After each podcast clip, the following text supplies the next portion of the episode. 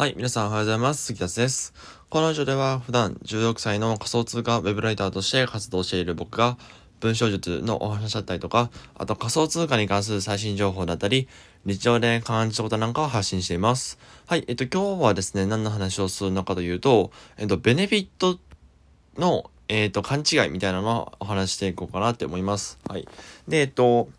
まあ皆さんね、多分、えっと、ベネフィットっていう言葉は、あの、ブログとかね、えー、ウェブライターとかやられてる方だったら、まあ絶対一度は聞いたことあるんじゃないかなと思います。うん。で、まあ、ベネフィットっていうのは、まあ、とても大事なものだし、えっ、と、ブログとかだったらね、導入文とかに、まあ、リード文、リード文に、えっ、ー、と、入れるべき要素として、まあ、代表的なものですよね。うん。しかも、商売とかをするときにも、ベネフィットが大事だっていうし、あの、商品の中身よりもね、えー、ベネフィットの方が大事だよ、みたいな、あの、そんなことを、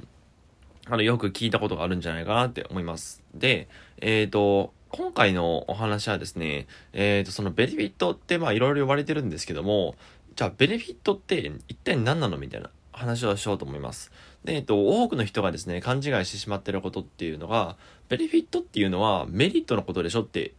いうのが結構大きな勘違いとしてあるんですね。確かに一理間違いでないです。例えば、えっ、と、何かね、えっ、と、この商品を買ったら、あの、あなたは健康を得られますよ、みたいな。まあなんかそんな、まあめっちゃ怪しい感じのサプリみたいな紹介ですけど、えっ、ー、と、まあそんな感じのね、えー、まあ、言うたらメリットじゃないですか。うん。顧客のメリットですよ。それを飲むことで、えっ、と、なんか美容効果得られますよ、みたいな。それ、それって、あの、まあ顧客からしたらメリットですよね。うん。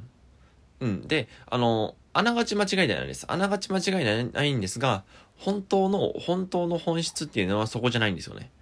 じゃあ何なのかっていうと、ベネフィットっていうのは、顧客がその商品を買った後、買って使った後に訪れる未来のことを指します。うん。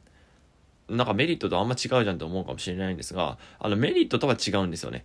えっ、と、もう一回メリットっていうのは、えっ、と、例えばこの、えー、このさ、このサプリを、え飲むと、えっ、と、長寿になりますよみたいな、長生きできますよみたいなことを言うじゃ、言うとするじゃないですか。で、メリットっていうのは、これを飲んだらあなたは長生きできます。なんですよ。でも、ベネフィットっていうのは、あなたがこのサプリを飲み続ければ、こう、肌もね、若くなって、えー、長生きできて、で、えっ、ー、と、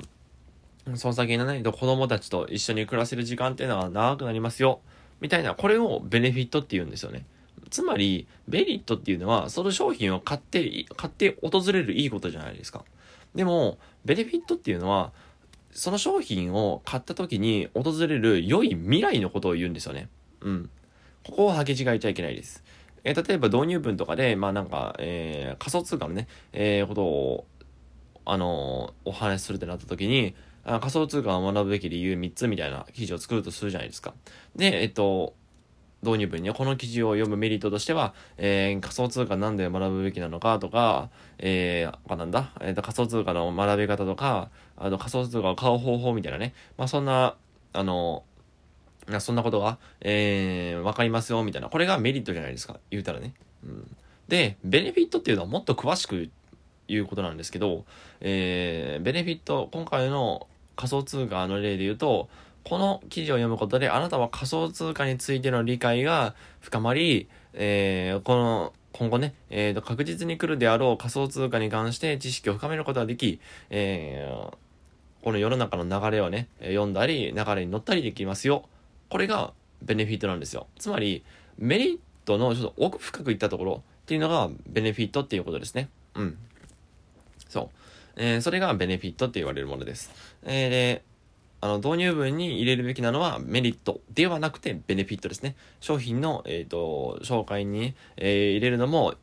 えっ、と、メリットではなくてベネフィットです。はい。で、えっと、まあ、ここからなんですけども、じゃあ、そのベネフィットって、一体どういう風に見つければいいのか、みたいな話をしようと思います。はい。で、えっと、結論なんですけども、あの、ベネフィットを見つけ出すためにはですね、えー、まあ、自分でやってみるっていうのが一番いいんじゃないかなって思います。うん。で、えっ、と、まあ、最初はね、パッと見た時には、あの、ベネフィットなんかわからないわけですよね。うん。で、えっ、と、なんかベネフィット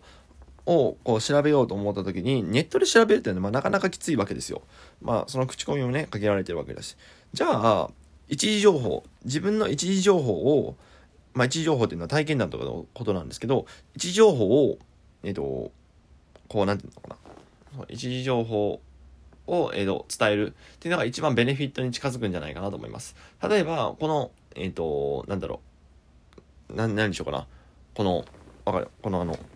このサドラ、サドルみたいなのあるじゃないですか。ステッパーか。えー、ステッパーがあるじゃないですか。あの、テレワークとかね、最近多くなってきたので、そのステッパーとかでね、運動できますよみたいなことがあるじゃないですか。で、そのステッパーを、ステッパーのベネフィット、つまり、そのステッパーを買った時のあなたの未来っていうのを、まあ伝える時にですね、まあ、そのベネフィットが何なのかっていうのをちゃんと理解する必要性があるわけですよ、もちろん。で、じゃあそれ理解するために何が必要かっていうと、実際に自分が使ってみて、で、しばらく使った感想とか、あと、しばらく使ってみて起こった体の変化みたいに、これをどんどん文字起こししていくんですよね。こう、言語化、言語化していく。ベネフィットで言語化、ベネフィットを生むためにそれ言語化していって、で、そうしたらですね、えっと、結構なんていうのかな、あのー、そう、ベネフィットの、えー、伝えるべき要素っていうのが結構分かってくるんじゃないかなと思います。やっぱり他人の情報よりも自分が感じた情報っていうのが一番説得力があるし、で、一番詳しく、一番説得力があるし、な、なんて言ったろうな。顧客が一番望んでることですね。えっと、ブログとかで、えっと、その商品を紹介するときにですね、まあ、あの、まあ、そのベネフィットっていうのは、一時情報が一番いいわけですよね。その、その記事を書いている著者が感じたこと、自ら感じたことっていうのが顧客が一番欲しがってるものです。じゃあ、えー、その一時情報を得るためにはやっぱり自分で実際に使ってみた方がいいんですよね。うん。で、ここからですね、アフィリエイトの商品っていうのは、あのー、アフィリエイトの商品っていうのは自分で実際に使ったものしか紹介しないっていうこのスタンスが強いっていうのもあるんですよ。うん。で、まあ、インフルエンサーとかね、えー、とお金の目的で、その、PR 案件とかね、めちゃめちゃ受けたり受けたりする人もいるんですけども、それってやっぱ本質的じゃなくて、ちゃんとベネフィットを伝える。この商売ではベネフィットを伝えることが大事です。で、じゃあベネフィットを伝えるためにどうすればいいのかっていうと、自分が実際に使ってみて感じたことなんかを言語化する。で、それがそれが顧客のベネフィットにつながるわけですよね。うん。こんな感じで、えっ、ー、と、顧客のベネフィットを見つけるためには自分が実際に使ってみた一時情報っていうのを言語化して、それで、えっ、ー、と、まあ、自分がね、これからどうなるのかみたいなことを予想しながら、えー、ベネフィットを上げてみるっていうのが一番早い手順なんじゃないかなと思いますので、えっ、と、ベネフィットをね、え、まあ、ベネフィット、あの、この商品のベネフィットなんだろうって思った時には、実際に使ってみるといいんじゃないかなと思います。はい。えーと、じゃあ、今日はこれで終わろうかなと思います。えっ、と、この内容はね、まあ、まあ、ちょこっと大事な話ですので、まあ、えっ、と、自分のラジオとか、あと10分休憩とかね、えっ、と、友達に話してみるのもいいんじゃないかなと思います。それでは、今日も一日頑張りましょう。バイバイ。